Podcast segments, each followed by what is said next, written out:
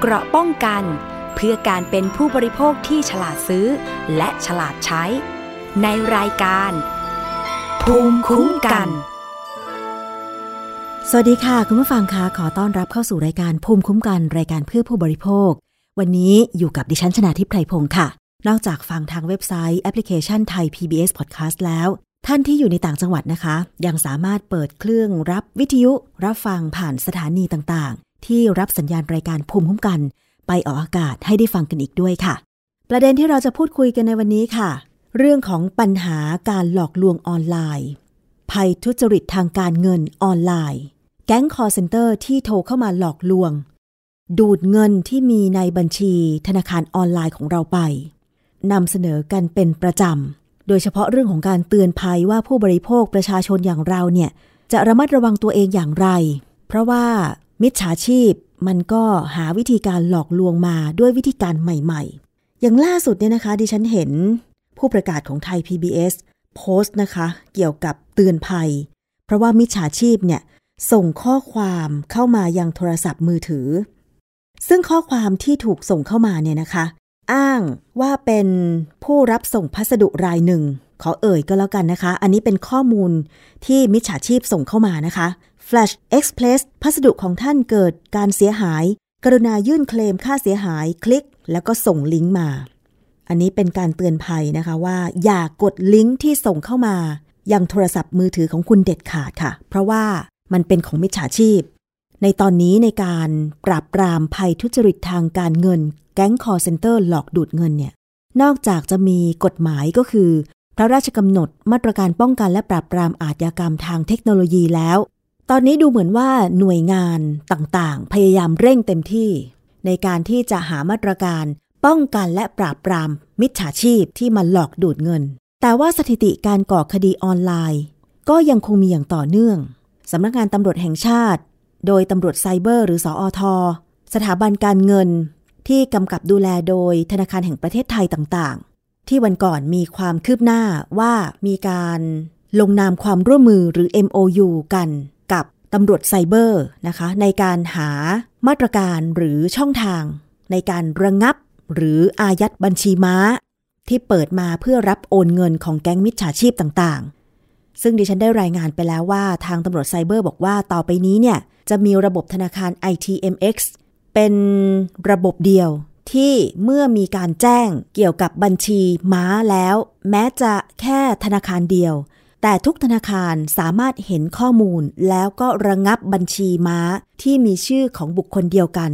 ได้ทุกธนาคาร เพื่อเป็นการป้องกันไม่ให้มีการโอนจากบัญชีที่ 1 2 3 4 5 6 7 8 ของบัญชีม้า อันนี้ก็จะสามารถทำให้การระงับหรืออายัดบัญชีธนาคาร ได้รวดเร็วมากยิ่งขึ้น เพื่อป้องกันเงินไหลออกนอกประเทศ โดยติดตามได้ยาก แต่คุณผู้ฟังคะ แค่หน่วยงานเดียวคงจะปราบปรามแก๊งคอลเซ็นเตอร์ หลอกดูดเงินไม่หมดค่ะคุณผู้ฟัง ยังต้องอาศัยหน่วยงานระดับชาติอีกหลายหน่วยงานที่จะต้องทำงานร่วมกัน คือทางรองผู้บัญชาการตำรวจสอท. พลตำรวจตรีนิเวศน์ อาภาวศินบอกว่า ต้องฝากถึงรัฐบาลชุดใหม่เลยทีเดียว ในการที่จะตั้ง war room เป็นห้องปฏิบัติการเรื่องของการปราบปราม แก๊งคอลเซ็นเตอร์โดยเฉพาะ เพราะว่านี่เป็นปัญหาระดับชาติปัญหาระดับโลก ไม่ใช่แค่ไทยประเทศเดียวที่ประชาชนถูกแก๊งคอลเซ็นเตอร์หลอก แต่โดนหลอกกันทั่วโลก ซึ่งการสืบสวนลึกๆแล้วเนี่ย ก็มาจากแก๊งสีเทาๆ ที่อาศัยช่องโหว่ของกฎหมายไปตั้งฐานปฏิบัติการอยู่ในบางประเทศ โดยเฉพาะในแถบชายแดนที่ติดกับประเทศไทย เช่นกัมพูชาหรือเมียนมาคือมันอาศัยช่องโหว่ทางกฎหมายแหละค่ะ แล้วก็หลอกคนของประเทศนั้นๆไปทำงานเพื่อโทรกลับไปหลอกประชาชนในประเทศของตัวเอง ต้องปราบปรามทั้งคนที่ออกไปทำงาน เป็นแก๊งคอลเซ็นเตอร์ คนที่ยอมเปิดบัญชีม้าแลกกับเงินไม่กี่พันบาท เพื่อให้แก๊งคอลเซ็นเตอร์เหล่านั้นเอาไปใช้โอนเงิน ตอนนี้ก็ปราบปรามกันข่าวแต่ละวันเนี่ยจับได้เยอะมากเลยนะคะ รวมถึง ข้อเรียกร้องในการออกกฎหมายให้เท่าทันกับกลุ่มมิจฉาชีพเหล่านี้ด้วย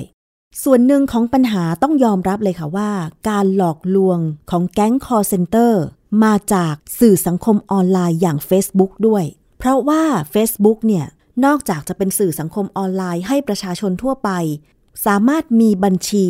หรือ Account Facebook ในการที่จะนำเสนอเรื่องราวของตนเอง ให้มีการสนทนาการผ่านหน้า Facebook แต่ Facebook ยังทำธุรกิจก็คือ รับโฆษณาสินค้าต่างๆ ที่เรียกว่ายิงแอดทาง Facebook ซึ่งถ้าเป็นสินค้าที่ขายโดยสุจริตก็คงจะไม่เป็นไร แต่ Facebook ยังรับโฆษณาเพจที่มาเปิดแล้วก็ซื้อโฆษณา เช่นเพจหลอกทำงานหลอกทำภารกิจออนไลน์ แต่จุดประสงค์ของเพจเหล่านี้ก็คือ หลอกลวง ผู้ที่หลงเชื่อให้โอนเงิน เช่น ค่าธรรมเนียมการทำงาน ถ้าอยากได้งานเยอะๆ ต้องโอนเงินเข้าไปเยอะๆ แต่สุดท้ายคือ ผู้ที่หลงเชื่อเนี่ยไม่สามารถโอนเงินออกมาได้ คือกลุ่มมิจฉาชีพเหล่านี้จะวางกับดักไว้หมด เช่นทำระบบให้คนโอนเงินเข้าไป แต่การทำภารกิจในครั้งแรก ๆ จะล่อหลอกเหยื่อด้วยการโอนเงินคืนกลับมา ใครที่หลงเชื่ออยากได้เงินเยอะงานสบาย ก็ทำตามขั้นตอนที่มิจฉาชีพวางกับดักไว้ แต่สุดท้ายทุกกรณีเลยที่มาร้องเรียนที่ไทย PBS ผู้ที่หลงเชื่อเนี่ย มักจะคิดว่าถ้าจะได้เงินคืนกลับมา ต้องทำตามมิจฉาชีพก็คือโอนเงินเข้าไปเรื่อยๆ ถึงจะถอนเงินมาได้ แต่สุดท้ายไม่มีสักรายเลยที่ถอนเงินมาได้ ซึ่งเมื่อ Facebook ยังรับค่าโฆษณาจากเพจที่ไปซื้อโฆษณายิงแอดโฆษณาอยู่เนี่ยนะคะ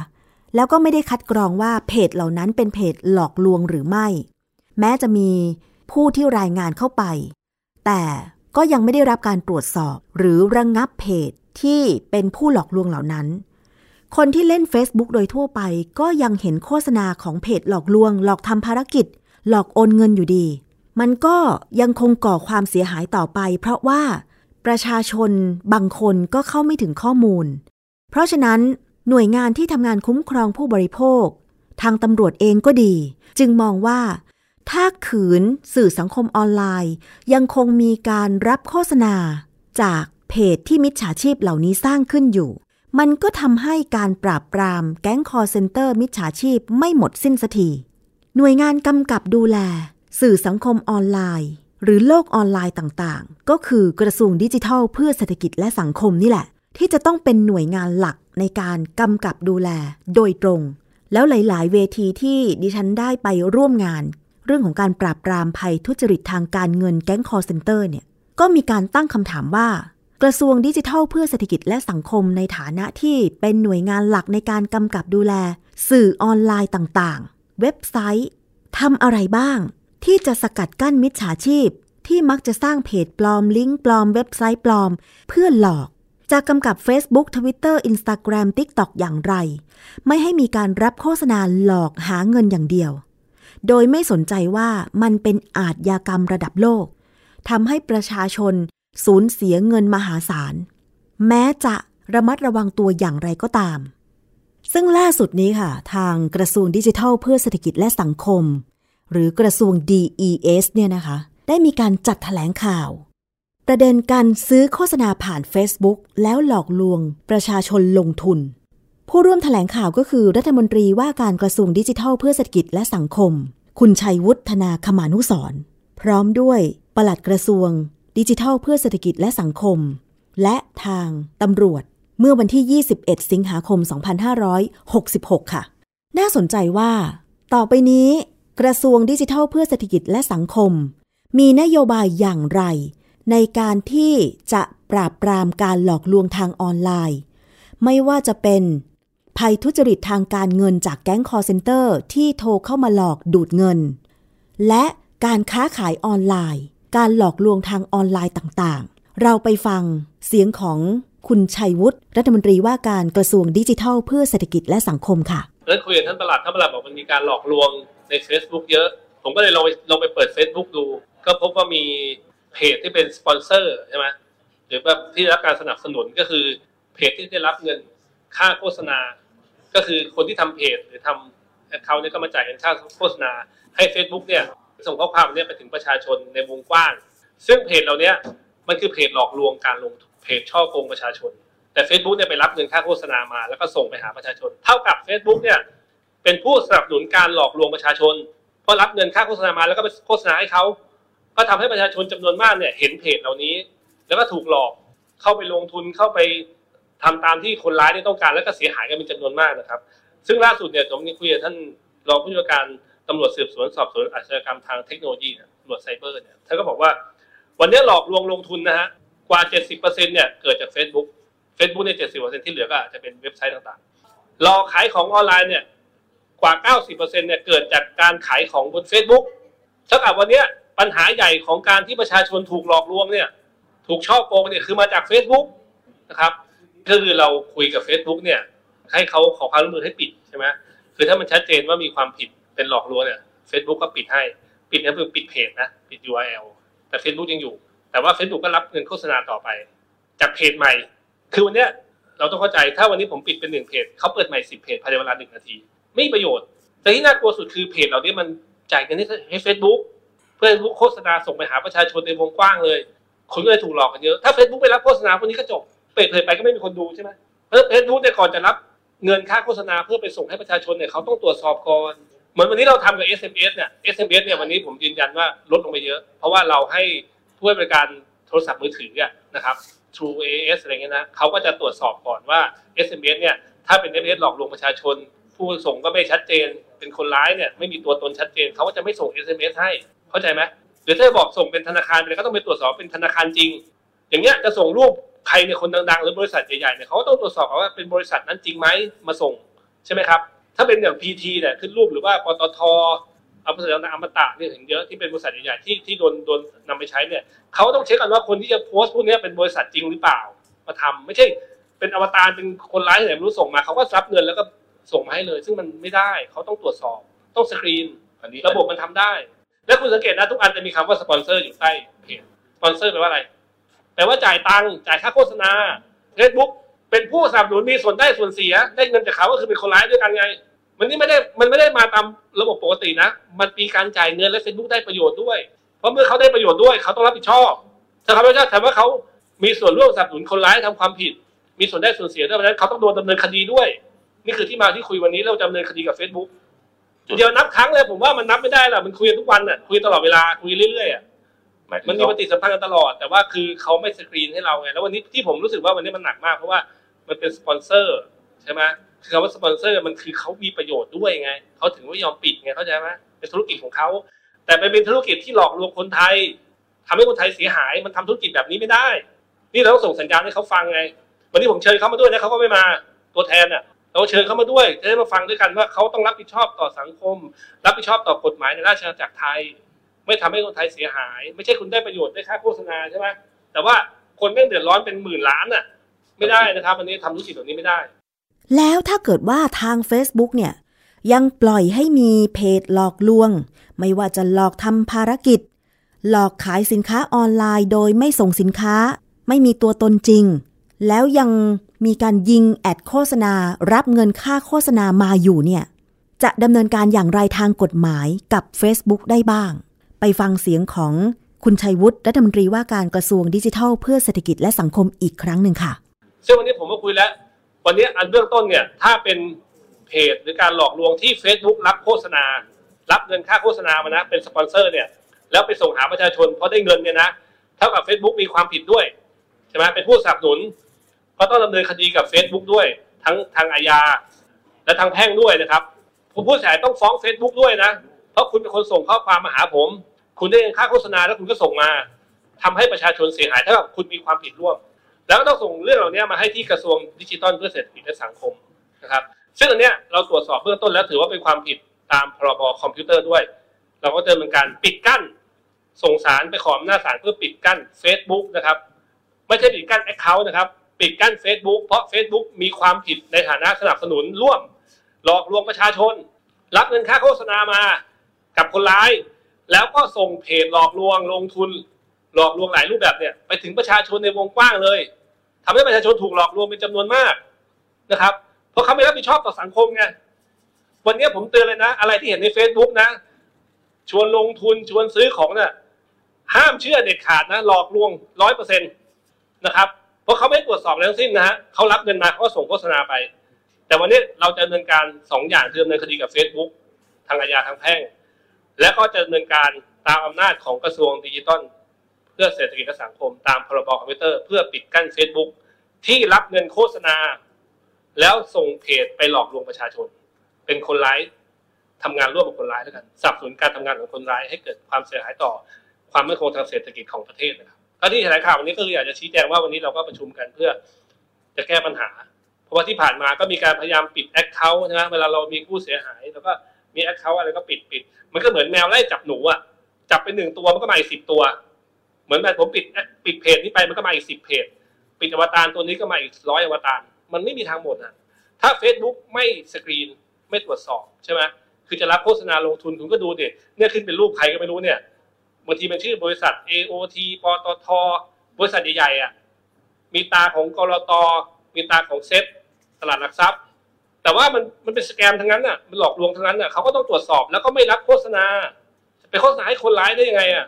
คุณรับเงินคนร้ายมาแล้วคุณโฆษณาให้เขาคุณก็มีความผิดร่วมเด็กคุณสนับสนุนเขาอะทำให้คนถูกหลอกอะ เพราะนั้นระบบเขาต้องปรับปรุง ถ้าเขาปรับปรุงไม่ได้เขาก็ไม่ควรทำธุรกิจในเมืองไทยต่อไป เพราะทำให้ระบบเศรษฐกิจของประเทศเสียหาย วันนี้คนโดนหลอกลวงเป็นหมื่นล้านก็เพราะเฟซบุ๊กนี่แหละ นะครับ ก็เตือนประชาชนด้วยนะ ส่ง message เลยว่า อย่าเชื่อ Facebook เด็ดขาดนะการหลอกลวงเนี่ย การชวนลงทุนชวนซื้อของออนไลน์ อะไรที่ดีเกินจริงใน Facebook เนี่ย อย่าไปยุ่งเด็ดขาดนะครับ ถ้าเป็นไม่ได้ไม่ใช้เลยดีที่สุด ไปใช้ช่องทางอื่นน่ะมีที่มาตรฐานกว่าเยอะแยะนะครับ นี่เป็นมาตรการของกระทรวงดิจิทัล เพื่อเศรษฐกิจและสังคม หลังการหารือว่าจะปราบปราม พวกหลอกลวงออนไลน์ ที่โฆษณาผ่าน Facebook อย่างไร โดยบอกว่าจะ ดำเนินการรวบรวมหลักฐานต่างๆ แล้วก็ส่งต่อให้ศาลเพื่อให้ศาลตัดสินว่าจะดำเนินการปิด Facebook ได้หรือไม่ รัฐมนตรีว่าการกระทรวงดิจิทัล เพื่อเศรษฐกิจและสังคมบอกว่าเชิญ Facebook มาพูดคุยหลายครั้งละ แต่ก็ไม่ยอมมา ทีนี้ก็จะต้องรวบรวมพยานหลักฐานต่างๆ ส่งฟ้องศาลให้ศาลตัดสินว่าจะปิดได้หรือไม่ คุณผู้ฟังคะ ถ้าทำได้เนี่ยคิดว่าดีไหม อย่างที่คุณชัยวุฒิบอกว่า ก็ Facebook มีส่วนรับเงินค่าโฆษณาด้วย ก็เท่ากับว่า ร่วมมือกับมิจฉาชีพในการหลอกลวงสิ ถ้าทำได้ดิฉันก็ว่าดีมากนะ คือถ้ายังปล่อยให้มีการโฆษณาผ่านสื่อสังคมออนไลน์ แล้วมันหลอกลวง โดยไม่ปิดกั้น โดยไม่คัดกรองเพจหลอกลวงเหล่านี้ออกไป ก็ต้องปิดสื่อสังคมออนไลน์นั้น ๆ ไปเลย แต่ว่าก็อาจจะกระทบกับผู้ใช้บัญชีต่างๆ ที่เป็นผู้สุจริต แต่จะทำยังไงได้ล่ะ เพราะว่ามันแก้ปัญหาไม่จบไม่สิ้น แล้วคุณชัยวุฒิบอกว่า ก็จะฝากเป็นผลงาน เป็นประวัติการทำงานไปเลย เราประชาชนต้องมาติดตามนะคะว่า ทางกระทรวงดิจิทัลเพื่อเศรษฐกิจและสังคม ที่จะเอาจริงเอาจังกับ Facebook ถ้ายังปล่อยให้มีการทำเพจหลอกลวงประชาชนอีกต่อไป จะสามารถปิดสื่อออนไลน์ แบบ Facebook ได้หรือไม่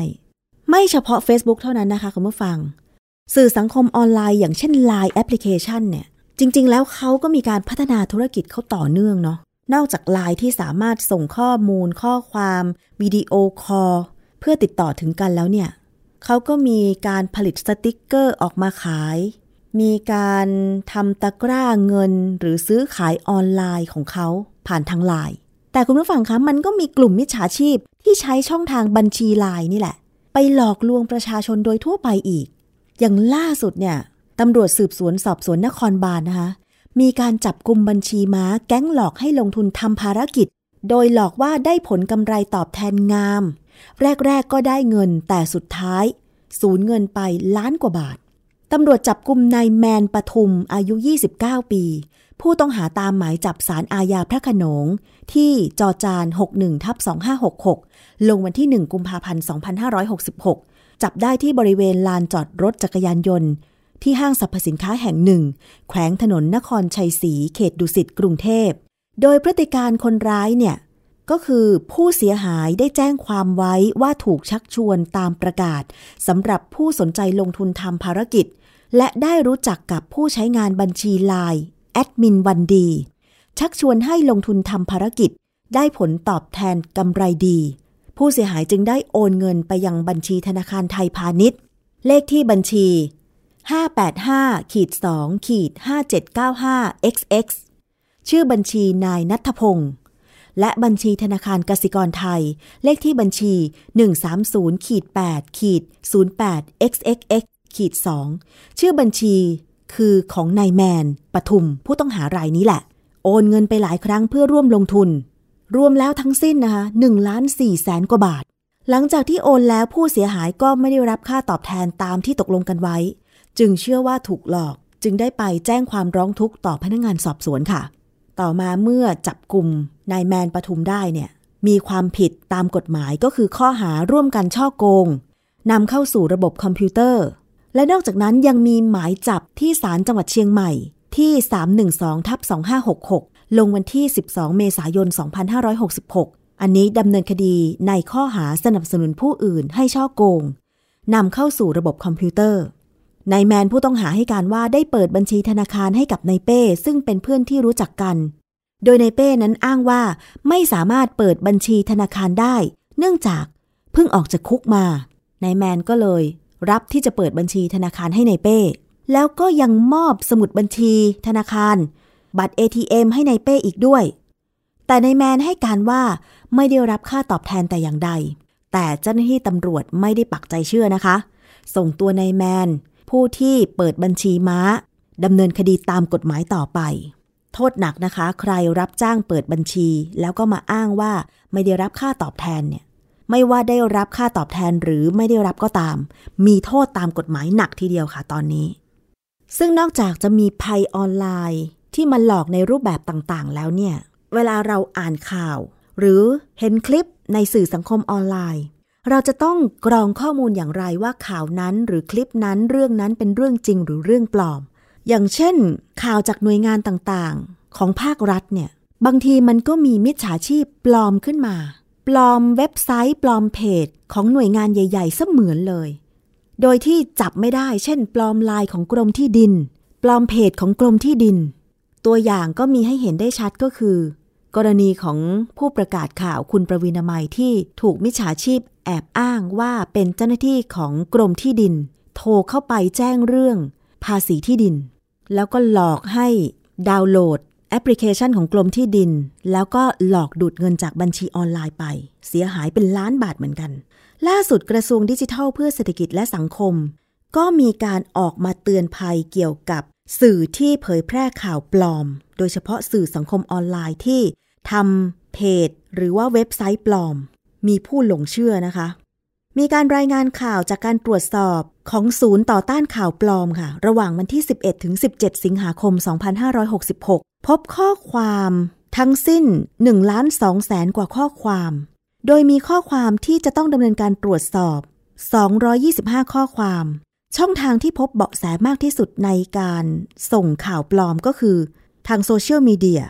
แล้วก็ทางไลน์ออฟฟิเชียลต่างๆ กระทรวงดิจิทัลเพื่อเศรษฐกิจและสังคมนะคะ ได้แบ่งข่าวปลอมที่ได้รับความสนใจเป็น 4 กลุ่มค่ะ กลุ่มที่ 1 ก็คือนโยบายรัฐบาล ก็คือเป็นข่าวสารของทางราชการ ความสงบเรียบร้อยของสังคม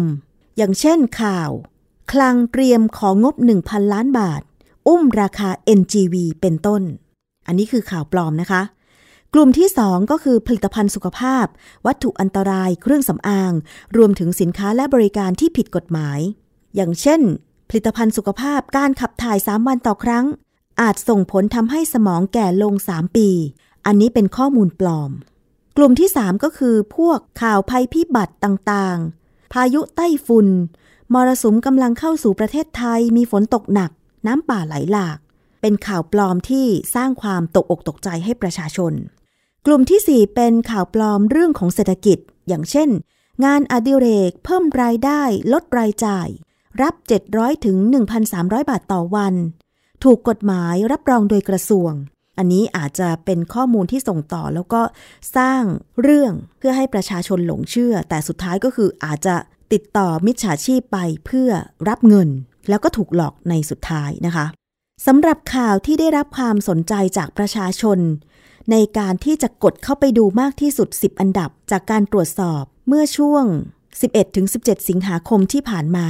ข่าวแรกก็คือ ข่าวไม่จ่ายค่าปรับจะต่อทะเบียนรถไม่ได้ อันนี้ก็น่าจะเป็นข่าวที่สร้างปลอมของกรมการขนส่งทางบกนะคะ อันดับสองก็คือเรื่อง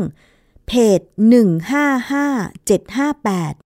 ปล่อยสินเชื่อออมสินวงเงินสูงสุด 1 0 0 0 0แบาท กู้ได้ 100%ออันนี้ก็ข่าวปลอมอย่าไปหลงเชื่อนะคะ อันดับ 3 เรื่องอันตรายการโทรทางไลน์เสี่ยงเกิดเนื้องอกในสมอง อันนี้ก็ข่าวปลอมอย่าหลงเชื่อ อันดับ 4 เรื่องกลตชวนลงทุนหุ้นส่วนของบริษัทจดทะเบียนแห่งหนึ่ง เริ่มต้น 1,199 บาท อันนี้ก็ข่าวปลอม อันดับ 5 เรื่องกลตชวนลงทุนหุ้นทองคำให้ผลตอบแทนสูงเปิดพอร์ตเริ่มต้น 1,000 บาท อันดับ 6 ของข่าวปลอมก็คือ เรื่องออมสินปล่อยสินเชื่อโครงการธนาคารประชาชน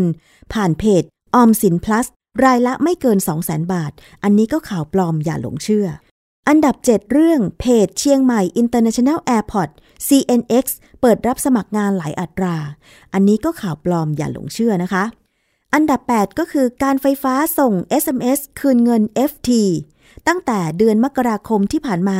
รวม 7 เดือน ให้ติดต่อเจ้าหน้าที่ ผ่านลิงก์อันนี้ก็ข่าวปลอมอย่าหลงเชื่อ การไฟฟ้าไม่เคยส่งข้อความสั้นถึงใครใด ๆ ทั้งสิ้น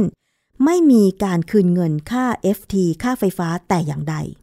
อันดับ 9 ข่าวปลอมก็คือเรื่อง สูตรน้ำปั่นพืชสดรักษามะเร็งต่อมน้ำเหลือง และมะเร็งต่อมลูกหมาก ข่าวปลอมอย่าหลงเชื่อนะคะ อันดับ 10 เรื่องผู้ชายที่มีความเครียดทำงานหนักเสี่ยงเป็นมะเร็งต่อมลูกหมาก อันนี้ก็อย่าหลงเชื่อเป็นข่าวปลอม ขอความร่วมมือประชาชนนะคะว่า ตรวจสอบให้รอบคอบ อย่าหลงเชื่อข้อความเชิญชวนต่างๆ โดยเฉพาะการหลอกลวงให้กู้เงิน หลอกลงทุน อ้างว่าได้รับผลตอบแทนสูง ให้สินเชื่อจากสถาบันการเงินต่างๆ เพราะว่ามิจฉาชีพสร้างเพจปลอมสร้าง โลโก้ของสถาบันการเงินได้เหมือนมาก แค่ไปก๊อปปี้ดาวน์โหลด จากเพจจริงเข้ามา แล้วก็สร้างเพจปลอมให้เหมือนทุกอย่าง ถ้าจะไปกู้เงิน ให้ไปติดต่อที่สถาบันการเงินโดยตรง สาขาใกล้บ้าน สาขาในห้างก็ได้ เอาข่าวนี้ไปให้เขาดูว่า เรื่องนี้มันจริงไหม ไปถามกับเจ้าหน้าที่ธนาคารโดยตรงเลยนะคะ อย่ากดลิงก์ที่ส่งเข้ามาทางข้อความสั้นทางมือถือเด็ดขาด อันนี้ก็ฝากเตือนภัยกันไว้ด้วยค่ะ เกราะป้องกันเพื่อการเป็นผู้บริโภคที่ฉลาดซื้อ และฉลาดใช้ ในรายการ ภูมิคุ้มกัน ไปกันที่เรื่องต่อไป เรื่องความปลอดภัยในการโดยสารรถยนต์ของเด็กกันบ้างนะคะ คุณผู้ฟัง เราพูดถึงที่นั่งนิรภัยสำหรับเด็กหรือคาร์ซีสกันมาหลายครั้ง แล้วก็หลายฝ่ายเห็นชอบนะคะว่า เด็กที่โดยสารรถยนต์เนี่ยควรจะมีที่นั่งที่ปลอดภัย เพราะเมื่อเกิดอุบัติเหตุ เมื่อมีการยึดติดที่นั่งเข้ากับเบาะที่นั่งของรถยนต์แล้วเนี่ยเด็กก็จะได้รับการกระทบกระเทือนน้อยที่สุด ซึ่งกฎหมายที่นั่งนิรภัยสำหรับเด็กอายุไม่เกิน 6 ปี หรือคาซีทเนี่ยก็มีการประกาศใช้มีผลบังคับใช้แล้ว ตั้งแต่ 17 สิงหาคม 2566 เป็นต้นมาค่ะ ซึ่งถ้าใครมีลูกเล็กๆ อายุไม่เกิน 6 ปี และมีรถยนต์ แต่เมื่อให้ลูกโดยสารรถยนต์ แล้วก็ไม่ติดตั้งคาซีทไม่ให้ลูกนั่งคาซีทเนี่ย ก็จะถูกปรับ 2,000 บาทสำนักงานตำรวจแห่งชาติค่ะ แจ้งกฎหมายว่าด้วยการกำหนดที่นั่งนิรภัย ที่นั่งพิเศษสำหรับเด็ก และวิธีป้องกันอันตราย ในกรณีที่เกิดอุบัติเหตุพุทธศักราช 2566 มีผลบังคับใช้ตั้งแต่ 17 สิงหาคม 2566 เป็นต้นมานะคะ โดยกำหนดให้เด็กอายุไม่เกิน 6 ปี ต้องนั่งที่นั่งนิรภัยสำหรับเด็กหรือคาร์ซีสส่วนรถรับจ้างและรถสาธารณะได้รับการยกเว้น ไม่ต้องนั่งในที่นั่งนิรภัยสำหรับเด็กค่ะ ซึ่งที่นั่งนิรภัยสำหรับเด็กมีสองแบบก็คือ ที่นั่งนิรภัยชนิด นั่งหันไปทางด้านหลังรถ และที่นั่งนิรภัยชนิด นั่งหันไปทางด้านหน้ารถ โดยจะต้องมีระบบยึดเหนี่ยวตามมาตรฐานผลิตภัณฑ์อุตสาหกรรม กรณีใช้ที่นั่งพิเศษแบบที่นั่งเสริมที่ไม่มีพนักพิง ต้องมีระบบยึดเหนี่ยวตามมาตรฐานผลิตภัณฑ์อุตสาหกรรมด้วย ข้อยกเว้นสำหรับประชาชนที่ยังไม่ได้ติดคาซีสนะคะ แต่มีเด็กอายุต่ำกว่า 6 ปี นั่งในรถไปด้วย จะต้องปฏิบัติทั้ง 3 ข้อนี้ จึงจะถือว่าปฏิบัติถูกต้องตามกฎหมาย และได้รับยกเว้นไม่ต้องมีคาซีสก็คือ 1. คุณจะต้องขับรถด้วยความเร็วที่ช้า โดยคำนึงถึงความปลอดภัย และต้องขับชิดซ้าย เอ๊ะ แต่ในรายละเอียดไม่ได้บอกนะว่า ขับช้าต้องด้วยความเร็วเท่าไหร่ แต่ส่วนมากเนี่ย เวลาขับรถยนต์นะ ถ้าช้าสำหรับดิฉันก็คือประมาณสัก 50-60 กิโลเมตรต่อชั่วโมงเนาะถึงจะเบรกอยู่ เมื่อมีคนตัดหน้า มีรถตัดหน้า แล้วก็เกิดการกระแทกของรถน้อยที่สุดนะ แต่ถ้าขับด้วยความเร็วสักประมาณ 80 กิโลเมตรต่อชั่วโมง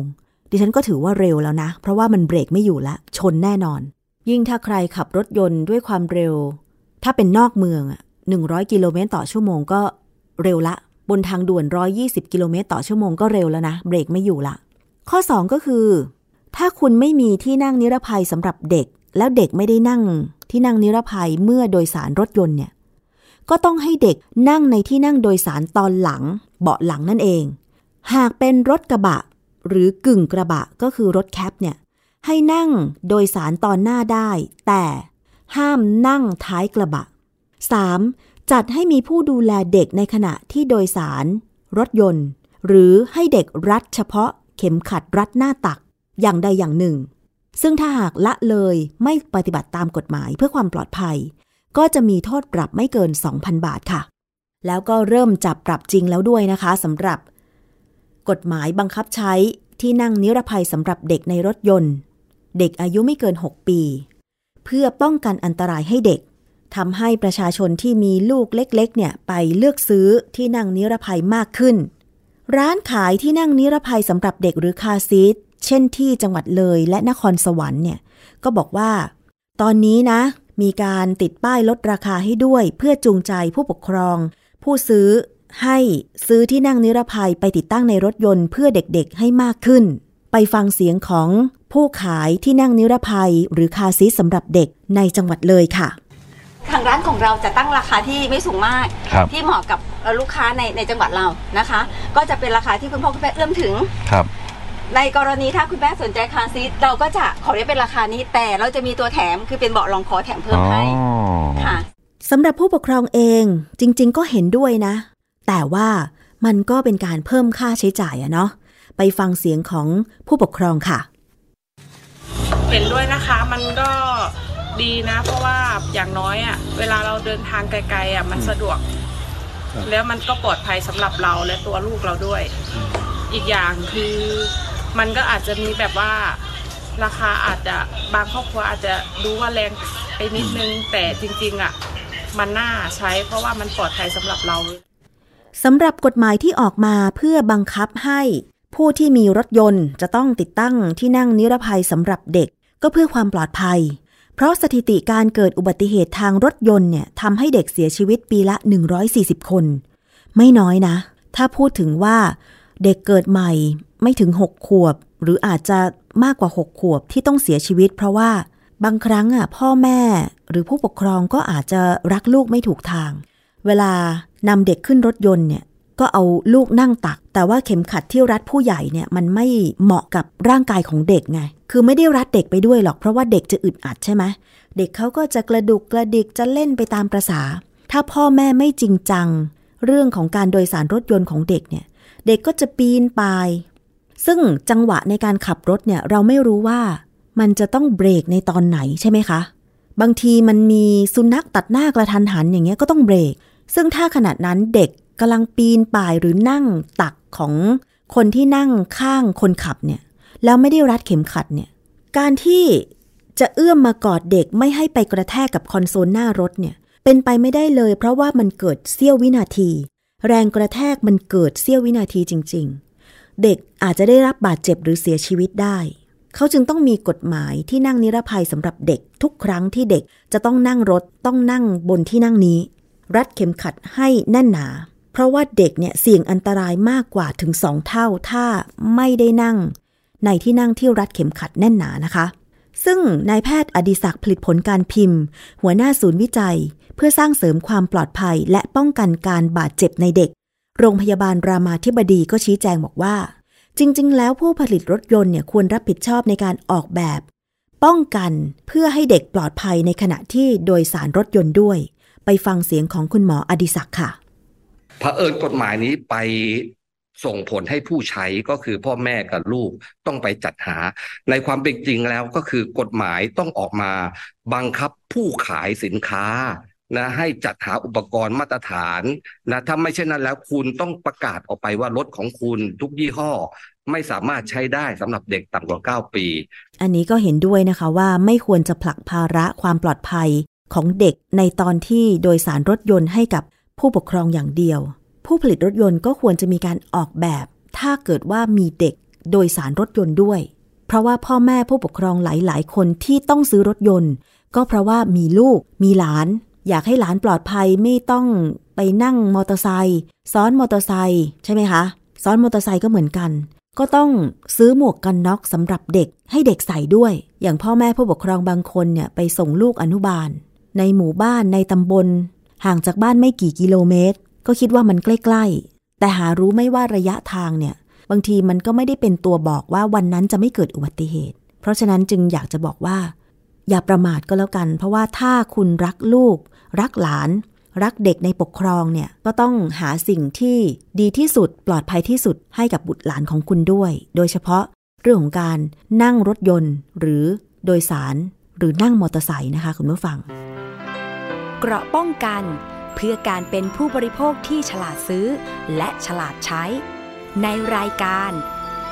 ภูมิคุ้มกัน นี่คือช่วงแรกของรายการภูมิคุ้มกันรายการเพื่อผู้บริโภคนะคะ เรายังมีอีกช่วงหนึ่งก็คือคิดก่อนเชื่อ ช่วงนี้จะนำงานวิจัยทางวิทยาศาสตร์ เกี่ยวกับสินค้าหรืออาหารต่างๆ มาพูดคุยกัน แล้วก็อ้างอิงด้วยหลักการวิทยาศาสตร์ เพื่อที่จะให้ผู้ฟังเนี่ย ได้มีข้อมูลแล้วก็ใช้ประกอบการตัดสินใจ ว่าจะกินอาหารจะเลือกซื้อสินค้าแบบนั้นหรือไม่ ติดตามคิดก่อนเชื่อวันนี้ค่ะนำเรื่องของอาการท้องผูก กับมะเร็งลำไส้ใหญ่และทวารหนัก มาฝากคุณผู้ฟังกันค่ะ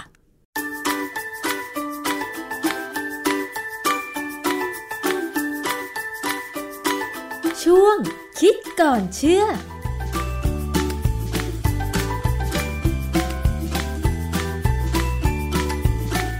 พบกันในช่วงคิดก่อนเชื่อกับดรแก้วกังสดานนภัย นักพิษวิทยากับดิฉันชนาทิพไพรพงศ์ค่ะ วันนี้เรามาคุยเกี่ยวกับเรื่องของงานวิจัยอาการท้องผูก กับมะเร็งลำไส้ใหญ่ และทวารหนักมีความเกี่ยวพันกันยังไงนะคะ รวมไปถึงใครที่มีอาการท้องผูก ขับถ่ายไม่เป็นประจำทุกวันจะมีทางแก้อย่างไร อาจารย์แก้วคะเรื่องของท้องผูก ถือว่าเป็นเรื่องใหญ่ของชีวิตเลยนะคะ เพราะว่าปกติแล้วเนี่ยคนเราเมื่อกินเข้าไป ก็ต้องขับถ่าย ทุกวันจะถือว่าดีใช่ไหมคะ แต่ว่าดิฉันเคยเห็นบางคนนะ ที่ท้องผูกแบบ 3 วันเข้าห้องน้ำที กินผักผลไม้ก็ไม่สามารถแก้อาการท้องผูกได้ อันนี้จะมีปัญหาที่ตามมาเกี่ยวกับมะเร็งลำไส้หรือทวารหนักหรือเปล่าคะอาจารย์ ส่วนใหญ่เนี่ยเราจะกังวลนะว่าท้องผูกเนี่ยเป็นปัจจัยของมะเร็ง แต่ว่าบางครั้งเนี่ยเราก็มองว่าท้องผูกเป็นปัจจัยทำให้เกิดลิสิดวงทวารดังนั้นเนี่ย เรื่องพวกนี้เป็นเรื่องที่มันยังไม่ตกลงกันชัดเจนนัก แต่ยังไงก็ตามเนี่ยอย่าท้องผูกดีที่สุด เพราะว่าท้องผูกแล้วเนี่ยมันลำบาก บางครั้งเนี่ยเรากินใยอาหารหรือกินอาหารที่มีผักผลไม้เยอะนะจะว่าท้องผูกก็ไม่เชิง แต่มันถ่ายลำบากก็มีขึ้นอยู่กับว่าอาหารที่เรากินเป็นยังไงยิ่งถ้ากินเผ็ดนะได้เรื่องเลยใช่ไหมฮะมะเร็งลำไส้ใหญ่เนี่ยน่ากลัวนะเป็นเรื่องที่น่า กลัวมากเหตุผลก็คือว่ามันไม่แสดงอาการ อาจารย์ดิฉันเห็นข่าวหลาย ๆ ข่าวของคนที่ป่วยเป็นมะเร็งลำไส้นะ พอตรวจเจอคืออาการอยู่ในระยะที่ 3 ที่ 4 แล้ว รักษาไม่หายแล้วอย่างเงี้ย เพราะว่ามันมันไม่แสดงอาการเหมือนที่อาจารย์บอกจริง ผมเคยเจอคนที่เป็นแต่เขาหายก็มี อันนี้ก็เป็นบุญบุญมากเลยที่ว่าไม่เป็นอะไรแต่ว่ามันก็มีอาการที่ว่าร่างกายสุดโทรมไปพอสมควรเออเรื่องของมะเร็งลำไส้ใหญ่แต่ตอนนี้บ้านเราเนี่ยน่าสนใจ เนื่องจากว่าเรารู้ว่าคนไทยได้กินผักผลไม้ค่อนข้างสูงนะ ค่ะคนต่างจังหวัดเนี่ยกินผักเยอะก็ยังเป็น ผมเคยเจอคนขายอาหารคนหนึ่งเนี่ย ก็คุยกับเขาเรื่องนี้ว่า เออเขาขายอาหารเองเนี่ยกินผักผลไม้เยอะไหมเขาบอกเขากินเต็มที่ แล้วถามว่าเขาถ่ายดีไหมก็บอกสามสี่วันครั้งเออนั่นน่ะสิทำไม เรื่องของการท้องผูกเนี่ย มันมีปัจจัยต่างๆเนี่ยที่มารวมกันนะ ซึ่งเรายังรู้ไม่หมดหรอก แต่ว่าปัจจัยหนึ่งที่สำคัญคือเรื่องของ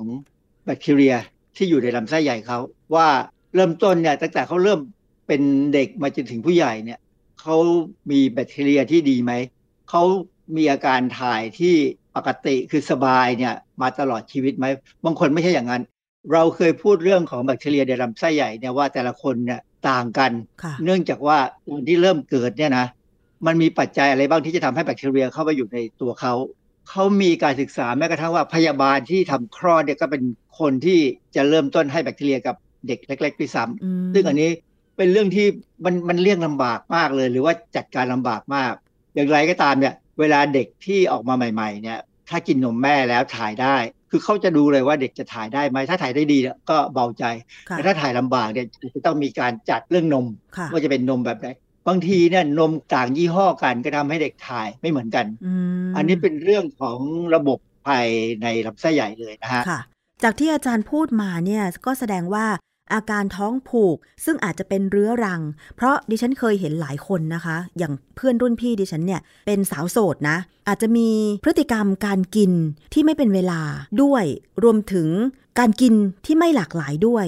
การทำงานที่อาจจะเอาเวลาส่วนตัวไปมากด้วยอะไรอย่างเงี้ยค่ะอาจารย์เป็นผลของความเกี่ยวเนื่องของอาการท้องผูกกับความเสี่ยง เจ็บป่วยเป็นมะเร็งลำไส้หรือทวารหนักไหมคะอาจารย์ คือท้องผูกเป็นมะเร็งไหม อันนี้ยังตอบยากนะฮะแต่ว่าจะมีงานวิจัยเล่าให้ฟัง แน่ๆเนี่ยคือกินใยอาหาร หรือกินผักผลไม้เนี่ยน้อย อันนี้มีมีความเสี่ยงมากที่จะท้องผูก แต่บางคนก็ไม่เป็นนะ แต่ส่วนใหญ่จะเป็นนะฮะคือปัจจัยอื่นๆเนี่ยที่อาจจะทำให้ท้องผูกนอกจากผักและผลไม้เนี่ยก็คือรูปแบบการกินอาหาร เช่นบางคนเนี่ยกิน ultra processed food ซึ่งเขาใช้คำว่ามันเป็นอาหารที่มีการแปรรูปสูงมาก จนมองไม่เห็นสภาพเดิมของวัตถุดิบ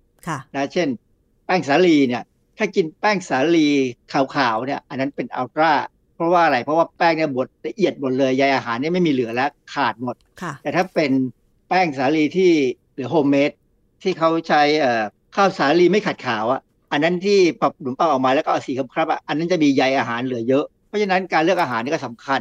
หลายคนอาจจะเคยสังเกตว่าถ้ากินอาหารไขมันสูง เช่น ขาไก่ชุบแป้งทอด โอกาสจะท้องผูกเยอะขึ้นนะ ถ้าไม่กินผักผลไม้ให้มากขึ้น เพราะว่าไขมันไขมันก็เป็นปัจจัยหนึ่งที่มีผล แต่ว่าถามว่าอธิบายว่ายังไง ก็พูดยากนะ อันนี้เป็นเรื่องที่เขาต้องศึกษาต่อค่ะมีประเด็นเกี่ยวกับการออกกำลังกาย ทุกครั้งที่ขาดการออกกำลังกายบ่อย ๆ ติดต่อกันหลายวันเนี่ยผมมีปัญหาพอสมควรเลย คือการออกกำลังกายเนี่ยมันทำให้อวัยวะนี่ได้ขยับขยื่นหมด ทั้งท้องเราก็ได้อย่างผมขี่จักรยานเนี่ย นึกว่าใช้ขาอย่างเดียวเลยไม่ใช่นะ ใช้หน้าท้องด้วยนะ ใช้กำลังแขนด้วยนะ เพราะฉะนั้นการออกกำลังกายนี่สำคัญ กินน้ำน้อย หรือว่าบางคนเนี่ยกลัวห้องน้ำสาธารณะมันสกปรกไม่ยอมเข้าไปถ่ายในห้องน้ำเช่นศูนย์การค้า ซึ่งกลัวการติดเชื้อ ซึ่งอันนี้ผมว่ามันก็เป็นเรื่องที่น่าสนใจนะ ผมเองก็เป็นคนที่ไม่จำเป็น ผมก็ไม่ถ่ายข้างนอก แต่บังเอิญเนี่ยผมถ่ายตอนเช้าได้ทุกวัน เพราะว่าผมกินน้ำเยอะ แล้วก็ ตื่นเช้ามาเนี่ย ผมจะดื่มน้ำก่อนแปรงฟันเป็นความคิดของบางคนที่เขาอธิบายว่าเขาทำทำให้เขาไม่ท้องผูก แต่ในหลักการเนี่ยผมว่าเป็นเพราะว่าในปากเราเนี่ยมันมีแบคทีเรียอยู่บ้างพอสมควรช่วงกลางคืนนะพอเรากินน้ำเข้าไปเนี่ยแบคทีเรียมันก็ลงไปลำไส้ใหญ่ได้ แบคทีเรียลงเพิ่ม คล้ายๆ กับคนที่กินพวกโยเกิร์ตหรือกินนมเปรี้ยวอะอีกอันนึงที่สำคัญเลย กินยาปฏิชีวนะ คือการกินยาปฏิชีวนะก็มีผลทำให้ท้องผูกได้เหรอคะอาจารย์ ก็ยาปฏิชีวนะเนี่ยมันยาฆ่าเชื้อแบคทีเรียใช่ไหมบางครั้งเนี่ยบางส่วนมันหลงเหลือลงไปลำไส้ใหญ่ มันก็ฆ่าแบคทีเรีย แบคทีเรียไม่สมดุลก็ทำให้เกิดอาการท้องผูกได้ เคยมีคนแนะนำเหมือนกันว่า อย่างที่อาจารย์แนะนำว่า ให้กินอาหารที่มีใยอาหารสูงผักผลไม้เยอะๆ แก้อาการท้องผูก หรือทำวิธีการต่างๆมาแล้ว ก็ยังไม่หายท้องผูก ดิฉันเคยท้องผูกนะสมัยที่เป็นเด็กๆอะค่ะอาจารย์ อาจจะเป็นเพราะว่าไม่แน่ใจอะค่ะว่าตอนนั้นอยู่ต่างจังหวัด จริง ๆ ตอนเด็กก็กินเยอะนะ หรือกินเยอะไปก็เลยท้องผูกอาจารย์ เด็กจากจังหวัดกินผักเยอะอยู่แล้วนะเพราะว่าเขาปลูกผักเอง แต่ครั้นี้ผมเคยอ่านหนังสือเล่มหนึ่งเก่าพอสมควรเลยนะตอนสมัยเรียนเนี่ยที่เขาบอกว่าถ้าท้องผูกแล้วไปหาหมอทั่วไปเนี่ยหมอก็จะบอกให้กินผักผลไม้ ซึ่งกินแล้วอาจจะหายหรือไม่หาย แต่ว่าถ้าไปเจอหมอที่เชี่ยวชาญเรื่องท้องผูกเนี่ยนะหมอจะแนะนำให้กินธัญพืชที่ไม่ขัดสี เช่นข้าวกล้องก็มีเหตุผลอธิบาย ก็บอกว่าถ้าเป็นผักผลไม้ทั่วไปเนี่ยบางครั้งเนี่ยมันจะมีพวกใยอาหารที่เราเรียกว่า soluble fiber เยอะ ความหมายของ soluble fiber คือเป็นใยอาหารที่เวลาโดนน้ำแล้วจะพอง เช่นเม็ดบางรักเนี่ยจะเห็นว่ามันพองขึ้นมาใช่ไหมฮะลักษณะแบบเนี้ยเวลาเรากินเข้าไปแล้วเนี่ย มันก็ช่วยอุ้มน้ำดี แต่พอถึงลำไส้ใหญ่เนี่ยแบคทีเรียจะกินมันได้ พอกินไปแล้วเนี่ยความเป็นใยอาหารความสามารถในการอุ้มน้ำให้อุจจาระก็หายไปเพราะว่าแบคทีเรียกินไปหมดแล้วค่ะแต่ถ้ากินพวก insoluble fiber ซึ่งมีมากในพวกกากใยที่ติดอยู่กับข้าวกล้อง หรือว่าก้านผักคะน้าเงี้ยหรือก้านผักกระหล่ำปลีเงี้ยซึ่งไอ้พวกนี้แบคทีเรียกินไม่ได้ มันก็จะมีความสามารถในการอุ้มน้ำอยู่ ก็จะทำให้อุจจาระเนี่ยนิ่มขึ้นค่ะ อุจจาระเนี่ยถ้าเราถ่ายได้ครั้งสองครั้งเป็นประจำเนี่ยจะไม่ค่อยแข็ง แต่ถ้าอยู่ในลำไส้ใหญ่นานๆจะมีการดูดน้ำออกกลับเข้าไปในตัวเราเนี่ยทำให้อุจจาระแข็งขึ้นนะนะซึ่งอันเนี้ยทำให้ถ่ายยากอันนี้ก็คือวิธีการแก้ไขปัญหานะคะ อาจารย์ แต่สำหรับใครหลายคนที่มีอาการท้องผูกบ่อยๆ แล้วแก้ไม่ถูกจุด หรือว่ายังท้องผูกอยู่เรื่อยๆ อย่างเงี้ยมันมีสมมุติฐานในด้านการวิจัยอะไรไหม ที่บอกว่า อาการท้องผูกอาจจะไปเกี่ยวพันกับมะเร็งลำไส้ใหญ่หรือว่าทวารหนักอะค่ะอาจารย์ คือเรื่องนี้นะเป็นเรื่องที่น่าสนใจมาก เพราะว่าเคยมีการประชุมวิชาการอันหนึ่งของ American College of Gastroenterology เป็นสมาคมวิชาชีพของอเมริกาเลย เมื่อวันที่ 22 ตุลาคม 2012 ที่เมืองลาสเวกัสเขารายงานผลการศึกษาเรื่องความเสี่ยงในการเกิดมะเร็งลำไส้ใหญ่ และเนื้องอกที่ไม่ร้ายแรง ในผู้ป่วยที่มีอาการท้องผูกเรื้อรัง เชื่อมโยงอาการท้องผูกเรื้อรังนะของคนอเมริกันเนี่ยประมาณ 28,000 กว่าคน กับมะเร็งลำไส้ใหญ่และทวารหนักนะโดยมีกลุ่มควบคุมอีก 86,000อะพบว่าเนื้องอกไม่ร้ายแรง และมะเร็งลำไส้ใหญ่เนี่ยพบได้บ่อยในผู้ป่วยที่มีอาการท้องผูกเรื้อรัง อันนี้เนี่ยก็บอกว่าการที่มันมีความเสี่ยงสูงขึ้นเนี่ยสูงเป็น 1.78 เท่าของคนผู้ป่วยธรรมดาค่ะ งานวิจัยนี่มันก็ตรงกับจริตของเราอะที่บอกว่าเออท้องผูกน่าจะเสี่ยงต่อมะเร็งลำไส้ใหญ่ มาในปี 2022 มีการตีพิมพ์บทความเรื่อง อาการท้องผูกเรื้อรัง เป็นปัจจัยเสี่ยงของมะเร็งลำไส้ใหญ่ ในวารสาร Clinical Gastroenterology and Hepatology ซึ่งเป็นการศึกษาที่สวีเดน ครั้งแรกเนี่ยศึกษาคนอเมริกัน แต่ครั้งหลังเนี่ยศึกษาคนสวีเดนระบุว่าอาการท้องผูกไม่เกี่ยวข้องกับมะเร็งลำไส้ใหญ่และไส้ตรงอ้าวมันเป็นอย่างนั้นอะ คืออันนี้เขาก็ศึกษาคนประมาณ4ี่หมื่นกว่าคน แต่ว่าอย่างไรก็ตามเนี่ยในบทความที่ผมไปอ่านเนี่ยเขาก็ยังบอกว่าอย่าท้องผูกนะพยายามอย่าท้องผูกไว้ ความจริงอันหนึงที่น่าสนใจคือคนอเมริกันกับคนสวีเดนเนี่ยกินอาหารต่างกันแน่ค่ะนะไม่เหมือนกันหรอกคนอเมริกันเนี่ยความที่เขามีความหลากหลายในเชื้อชาติเขาก็กินอาหารที่ผสมผสานอะคือหมายความว่าคนอเมริกันเนี่ยพอมีหลายเชื้อชาติที่มารวมกัน อาจจะมีอาหารที่หลากหลายมากกว่าคนสวีเดนอย่างนั้นเหรอคะอาจารย์ ใช่คนสวีเดนนี่กินผักน้อยนะ เพราะเขาเป็นประเทศหนาวมากอะ่ะ แล้วผักเขาก็ต้องซื้อจากที่อื่นซึ่งมันก็แพงได้ขณะที่อเมริกาเนี่ยปลูกผักเองได้ในรัฐตอนใต้ หรือก็ตอนทางตะวันตกซึ่งไม่ไม่หนาวมากนะคนนิวยอร์กเนี่ยหน้าหนาวเนี่ยหิมะตกแต่มีผักกินตลอดเวลาเพราะว่าอะไรเขาส่งมาจากทางด้านแคลิฟอร์เนีย หรือมาจากทางเท็กซัสเนี่ยมีผักกิน เพราะฉะนั้นอาหารเขาก็มีความหลากหลาย มีอาหารไทยอาหารญี่ปุ่นเกาหลีเข้าไปค่ะคนอเมริกันกินกินกินกินส้มตำได้อืมแล้วคนสวีเดนจะไปกินอะไรเขาก็กินสเต็กอะเพราะฉะนั้นเนี่ยคนที่สวีเดนเนี่ยอาจจะกินและดูเหมือนว่าท้องผูก แต่เขาอาจจะกินจะถ่ายกันนะเราไม่รู้แต่ส่วนใหญ่ในบางครั้งอาจจะไม่ได้ถามค่ะแต่จะมีคราวหน้าผมจะคุยภาคอีกเรื่องหนึ่งคือมีคนที่เขาศึกษาเรื่องเกี่ยวกับการท้องผูกกับมะเร็งเนี่ยเขาถามเรื่องการกินยาถ่ายด้วยซ้ำนะ อันนี้จะเป็นอีกเรื่องหนึ่ง แต่เรื่องเนี้ยเราจะเห็นว่าอาการท้องผูกกับมะเร็งลำไส้ใหญ่เนี่ยการวิจัยมันแย้งกัน แต่ทั้งสองทั้งสองเรื่องเนี่ยจะบอกเลยว่าอย่าท้องผูก เพราะว่าท้องผูกเนี่ยอันหนึ่งที่สำคัญคืออาหารของเราเนี่ยจากอาหารเนี่ยมันจะอยู่ในลำไส้ใหญ่นานแล้วเป็นที่รู้กันว่าการขับถ่ายเนี่ยเป็นการขับสารพิษออกจากร่างกายด้วยค่ะเพราะฉะนั้นถ้าเราถ่ายช้าสารพิษจะสัมผัสกับผนังลำไส้ใหญ่เรานานอืมขึ้น ซึ่งเพิ่มความเสี่ยงของการเป็นมะเร็ง คนเราทุกคนเนี่ยมีความเสี่ยงต่อการเป็นมะเร็งมากบ้างน้อยบ้าง พันธุกรรมสำคัญนะคนทางเอเชียเนี่ยเราบอกว่าพันธุกรรมไม่ค่อยเป็นมะเร็งลำไส้ใหญ่ทั้งที่ความจริง เป็นเพราะว่าคนทางเอเชียกินผักผลไม้มากกว่าฝรั่งเยอะค่ะ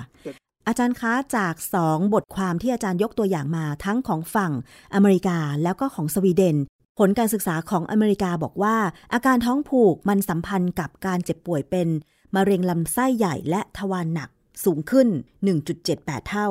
ส่วนสวีเดนบอกว่าอาการท้องผูกไม่ได้สัมพันธ์อะไรเลยกับการเป็นมะเร็งลำไส้ใหญ่กับทวารหนัก การศึกษาที่มันขัดแย้งเหล่านี้เนี่ย มันจะระบุถึงความเชื่อมโยง ในอนาคตได้ไหมว่า ผู้ป่วยที่มีอาการท้องผูกเรื้อรังเนี่ย มันยังจำเป็นจะต้องมีการแก้ไขปัญหาอย่างเช่น ทั้งการกินหรือแบคทีเรียในลำไส้อะไรอยู่ไหมคะอาจารย์ งานวิจัยเรื่องแบบเนี้ยนะ เป็นเรื่องที่ต้องรอ ยาวพอสมควร เพราะว่ามันมีปัจจัย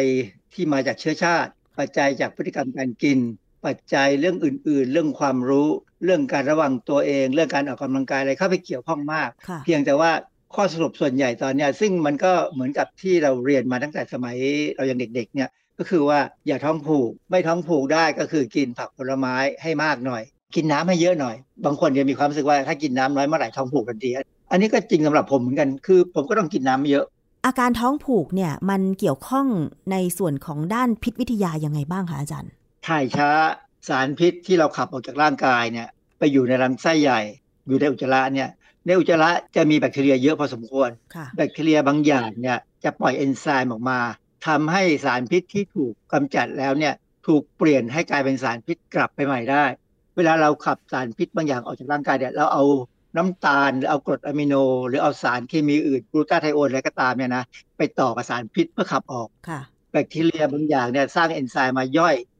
เอาส่วนที่เราต่อเข้าไปเนี่ยออก แล้วสารพิษก็ดูดซึมกลับใหม่เข้าไปทางผนังเซลล์ของลำไส้ใหญ่ ไปกระตุ้นให้ผนังลำไส้ใหญ่นะกลายเป็นมะเร็งได้มอันนี้เป็นสมมติฐานที่เขาพิสูจน์ในสัตว์ทดลองได้ค่ะนะฮะต้องรอการศึกษาต่อว่าในคนจะเป็นถึงอย่างนี้ไหม แต่ว่าในสัตว์ทดลองเนี่ยเห็นชัดพอสมควรนะฮะ ดังนั้นเนี่ยเราจึงพยายามที่จะบอกว่าทานจุฬาให้ได้วันละครั้งหรือสองครั้งค่ะ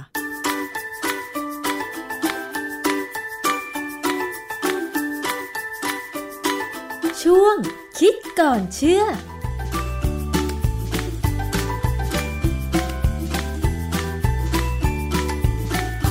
สามารถนำข้อมูลที่เราพูดคุยกันในช่วงคิดก่อนเชื่อ กับดรแก้วกังสดานนภัยนักพิษวิทยาและนักวิจัย ไปประกอบการตัดสินใจได้ มาถึงช่วงท้ายของรายการวันนี้ค่ะ มีเรื่องของยาดมสมุนไพรมาฝากกัน ตอนนี้ยาดมสมุนไพรไทยเนี่ยเป็นที่นิยมของนักท่องเที่ยว ฮิตที่จะซื้อไปฝากญาติพี่น้อง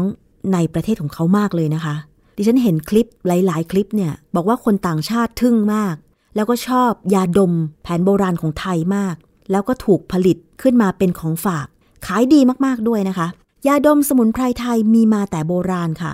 ซึ่งหลักฐาน สันนิษฐานว่ามีปรากฏชัดในสมัยรัชกาลที่ 5 โดยเจ้าจอม สดับละดาวัน เจ้าจอมในพระบาทสมเด็จพระจุลจอมเกล้าเจ้าอยู่หัวรัชกาลที่ 5 ได้คิดค้นยาดมส้มโอมือ ซึ่งเป็นเครื่องหอมที่ทำขึ้นเพื่อใช้ดม แก้วิงเวียนปวดหัว หรือบรรเทาอาการคัดจมูกเป็นหวัด ทำมาจากเปลือกส้มโอมือ มาผสมกับเครื่องเคราวแล้วก็บรรจุลงกระปุกเหล็กเล็ก ๆ สีเงินหรือสีทอง แล้วก็เจาะรูด้านบนไว้ด้วย เพื่อสูดดม แล้วก็มีฝาปิด นอกจากนี้นะคะ ยังมีตราสัญญลักษณ์ รูปซอสามสายและชดาคู่กันด้วย ซึ่งถือเป็นเครื่องหมายทางการค้าของยาดมส้มโอมือ สูตรเจ้าจอมสดับ ซึ่งเป็นยาดมต้นตำรับของชาววังแท้ๆนะคะ ยาดมสมุนไพรในปัจจุบันมีการใช้กันอย่างแพร่หลายค่ะ มีการปรับสูตรทำไม่ยุ่งยาก และหาวัตถุดิบได้โดยทั่วไป หลายคนสนใจวิธีการพึ่งตนเองจึงสามารถทำยาดมใช้เองที่บ้าน อย่างเช่น สมุนไพรที่นำมาใช้ทำยาดม ยกตัวอย่างนะคะ 1. สมุนไพรแห้งที่มีกลิ่นหอม เช่น กระวาน การพลูโปยกัก พริกไทยดำ ลูกผักชี และอบเชย 2. สารให้กลิ่นหอมก็ได้แก่การบูน เมนทอลเกร็ดสะระแหน่ พิมเสน และน้ำมันยูคาลิปตัส 3. ก็คือขวดสำหรับใช้ใส่ยาดมสมุนไพร วิธีการทำก็ง่าย ๆค่ะ ก็ต้องชั่งตวงวัดในส่วนที่เป็นส่วนประกอบสมุนไพร แล้วก็เครื่องหอมต่างๆ แต่ละสูตรก็แตกต่างกันออกไปนะคะ เมื่อช่างตวงวัดสูตร ผสมยาดมและเครื่องหอมได้แล้วเนี่ย ก็นำมาบรรจุใส่ ตลับ ใส่ขวด ใส่กล่องยาดม แล้วก็ปิดฝาใช้ได้นะคะ อันนี้เป็นข้อมูลจากสำนักงานข้อมูลสมุนไพร มหาวิทยาลัยมหิดลค่ะ แต่คุณผู้ฟังคะในปัจจุบันเนี่ยมันเป็นสินค้าของที่ระลึก เรียกว่าเป็นของส่งออกแล้วเนี่ยนะคะ มันก็ควรจะต้องมีเครื่องหมายหรือมาตรฐาน อะไรที่พอจะทำให้ผู้บริโภค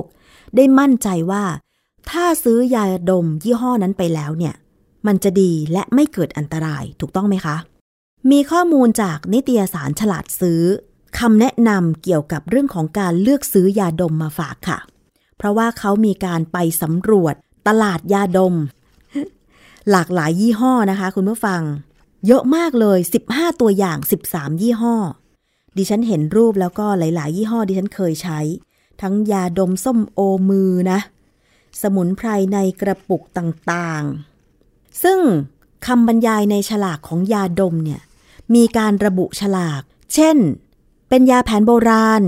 ยาสามัญประจำบ้าน ยาใช้ภายนอก เป็นยาแผนไทย ยาใช้เฉพาะที่ และมีราคาที่แตกต่างกันค่ะคุณผู้ฟัง เช่นหลัก 14 บาทไปจนถึง 65 บาทก็มี แต่มีข้อสังเกตนะคะ ตัวอย่างที่แสดงข้อความที่ควรมีบนฉลาก ที่มีไว้ไม่ครบค่ะ ก็คือไม่มีชื่อทางการค้ากำกับไว้ หรือไม่มีเลขทะเบียนตำรับยา ไม่ระบุปริมาณของยาที่บรรจุ ไม่ระบุเลขที่หรืออักษรแสดงครั้งที่ผลิตยา ไม่ระบุจังหวัดที่ตั้งสถานที่ผลิตยา ไม่ระบุวันเดือนปีที่ผลิตยา ไม่ระบุคำว่า ยาใช้ภายนอกหรือยาใช้เฉพาะที่ ด้วยตัวอักษรสีแดงที่เห็นได้ชัด ซึ่งมีคำแนะนำถ้าจะเลือกซื้อยาดม สมุนไพรไทยมาใช้ ว่ายาดมสมุนไพรเนี่ยจัดเป็นยาแผนโบราณ ซึ่งถ้าหากผลิตเพื่อจำหน่าย จะต้องทำการขึ้นทะเบียนเพื่อเป็นตำรับยาแผนโบราณให้ถูกต้อง โดยไม่บังคับ เนื่องจากว่ามีส่วนประกอบและลักษณะของการใช้สูตรดม เพื่อแก้อาการวิงเวียนคัดจมูกคล้ายกัน เพราะฉะนั้นเพื่อความปลอดภัย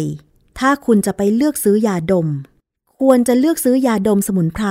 และผลิตภัณฑ์สมุนไพร ที่ใช้ดมที่มีเลขที่ทะเบียนยาถูกต้อง หรือมีสัญญลักษณ์ ยาสามัญประจำบ้าน หรืออย่างน้อยๆนะคะ ควรจะต้องมีการบอกแหล่งผลิตที่ได้รับอนุญาต เลือกซื้อจากแหล่งจำหน่ายที่น่าเชื่อถือได้ เช่น ร้านขายยาเป็นต้น ถ้าเกิดว่าสูตรยาดมนั้นมีการผสมการบูนด้วย การบูนเป็นสารกระตุ้นในระบบประสาทชนิดหนึ่ง ที่ทำให้เกิดการเสพติดได้นะคุณผู้ฟัง หากสูดดมกลิ่นที่มีความเข้มข้นของการบูนบ่อยๆ อาจจะทำให้แพ้หรืออักเสบได้ จึงไม่ควรสูดดมติดต่อกันเป็นเวลานาน แนะนำไว้นะคะว่า ถ้าเกิดใครชอบกลิ่นการบูนเนี่ยสูดดมได้แต่ไม่ควรจะสูดดมเป็นเวลานานนะคะ และถ้าเกิดว่ายาดมพวกยาหมองน้ำหรือ แม้แต่จะเป็นยาดมที่ใช้สูดดมทางจมูกเนี่ย คุณก็ต้องระวังด้วยนะ เพราะบางทีการเอายาดมไปใกล้ ๆ จมูกหรือรูจมูกเนี่ย มันก็อาจจะไปสัมผัสถูกกับบริเวณริมฝีปากด้วย เพราะว่ามันใกล้กันใช่ไหมหรือแม้แต่บางคนเนี่ยเผลอ เอายาดมเนี่ยไปเฉียดรอบดวงตา หรือบริเวณที่มีผิวหนังอ่อน บางครั้งอาจจะทำให้เกิดการระคายเคืองได้ ก็ควรจะงดเว้นนะคะ ไม่ไม่เอายาดมไปสัมผัสริมฝีปากหรือรอบดวงตา และควรจะเก็บให้พ้นจากมือเด็กด้วย การสูดดมนานๆ บ่อยๆ อาจจะทำให้เกิดการระคายเคืองจมูกและทางเดินหายใจได้ ควรจะใช้ยาดมหรือดมยาดมเนี่ยเท่าที่จำเป็นจริง ๆ หากใช้แล้วเกิดความผิดปกติ ต้องหยุดใช้ทันทีหรือปรึกษาแพทย์ มีคำแนะนำจากผู้ผลิตบางรายบอกว่า หากกลิ่นยาดมสมุนไพรเริ่มจางแล้ว ให้นำไปตากแดด จะทำให้กลิ่นสมุนไพรกลับมาหอมขึ้น ก็ลองทำดูว่าจริงหรือไม่ เพราะบางคนซื้อยาดมมาอันหนึ่ง แล้วก็อาจจะลืมทิ้งไว้ในกระเป๋าไหนก็ไม่รู้ ไปเจออีกทีเอา้า ก็ไม่รู้ว่าซื้อมาเมื่อไหร่ มันอาจจะซื้อมาเป็นปีแล้วก็ได้ กลิ่นมันจางไปแล้วก็ทิ้งไปเถอะ เราก็ไม่รู้ว่าสมุนไพรแห้งที่บรรจุอยู่ข้างในนั้นเนี่ย มันมีความชื้นมันโดนแดด มันเกิดเชื้อราบ้างหรือเปล่า เกิดสูดดมไปแล้วเกิดเชื้อรามันฟุ้งขึ้นมา ก็เท่ากับว่าเราสูดดมเชื้อราไปด้วยนะคะ อันนี้เป็นคำแนะนำการเลือกซื้อยาดมสมุนไพร จากนิตยสารฉลาดซื้อ นี่คือทั้งหมดของรายการภูมิคุ้มกันรายการเพื่อผู้บริโภคสำหรับวันนี้นะคะ ขอบคุณสำหรับการติดตามรับฟังค่ะ หมดเวลาลงแล้ว ดิฉันชนะทิพไพรพงศ์ต้องลาไปก่อน สวัสดีค่ะ ติดตามฟังรายการได้ที่เว็บไซต์ thaipbspodcast.com และ YouTube Thai PBS Podcast ฟังทางแอปพลิเคชัน Thai PBS Podcast Spotify Google Podcast Podbean SoundCloud และ Apple Podcast กดติดตามเป็นเพื่อนกันทั้ง Facebook Twitter Instagram และ YouTube ไทย PBS Podcast แค่ฟังความคิดก็ดังขึ้น